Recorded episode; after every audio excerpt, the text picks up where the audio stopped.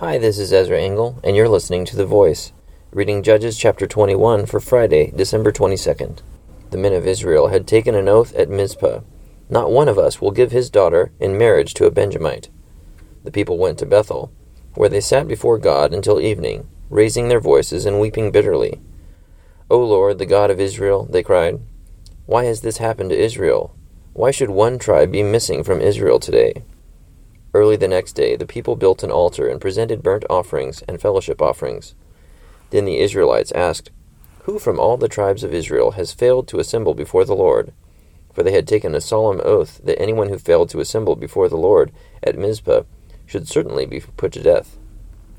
Now the Israelites grieved for their brothers, the Benjamites. Today one tribe is cut off from Israel, they said. How can we provide wives for those who are left, since we have taken an oath by the Lord not to give them any of our daughters in marriage? When they asked, which one of the tribes of Israel failed to assemble before the Lord at Mizpah? They discovered that no one from Jabesh-Gilead had come to the camp for the assembly. For when they counted the people, they found that none of the people of Jabesh-Gilead were there. So the assembly sent 12,000 fighting men with instructions to go to Jabesh-Gilead and put to the sword those living there, including the women and children. This is what you are to do, they said. Kill every male and every woman who is not a virgin.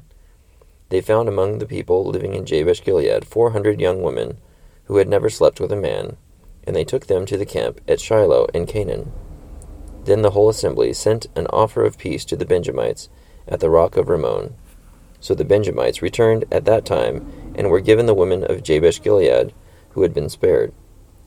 But there were not enough for all of them. The people grieved for Benjamin, because the Lord had made a gap in the tribes of Israel. And the elders of the assembly said, with the women of Benjamin destroyed, how shall we provide wives for the men who are left?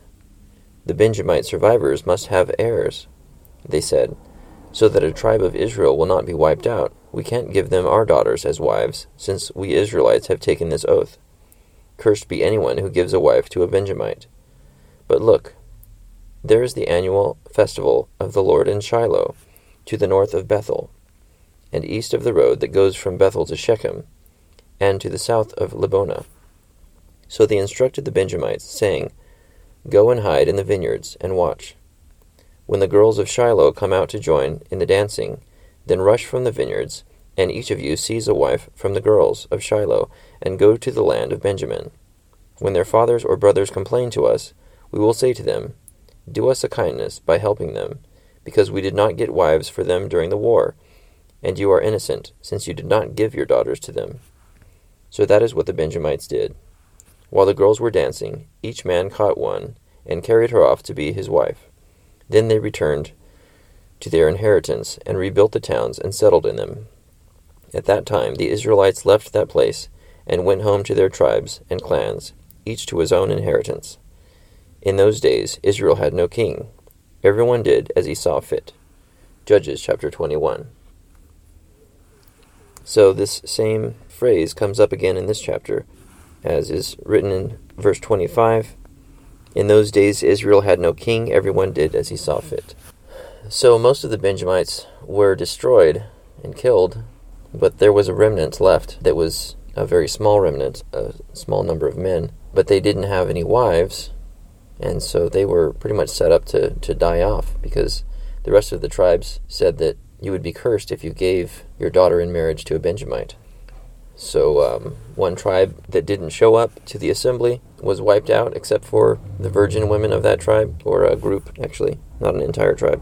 And so those women were given to the Benjamite men as wives, but there were still many men left who still didn't have wives. And the plan they devised was for these single Benjamites to hide in a vineyard and wait for certain women, certain girls of Shiloh to walk by, and they were to kidnap them. So it sounds to me like these are women who someone might be fine with giving to a Benjamite in marriage, but they didn't want to be cursed by willingly giving them. So this was a way to have wives without being under this curse of having willingly given up one's daughters to marry Benjamites.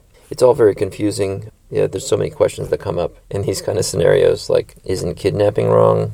Wouldn't people be very angry? Is this something that people are cool with? I don't know.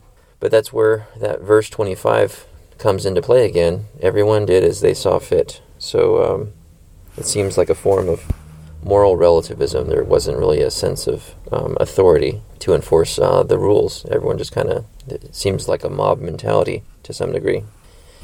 Thank you for listening to The Voice.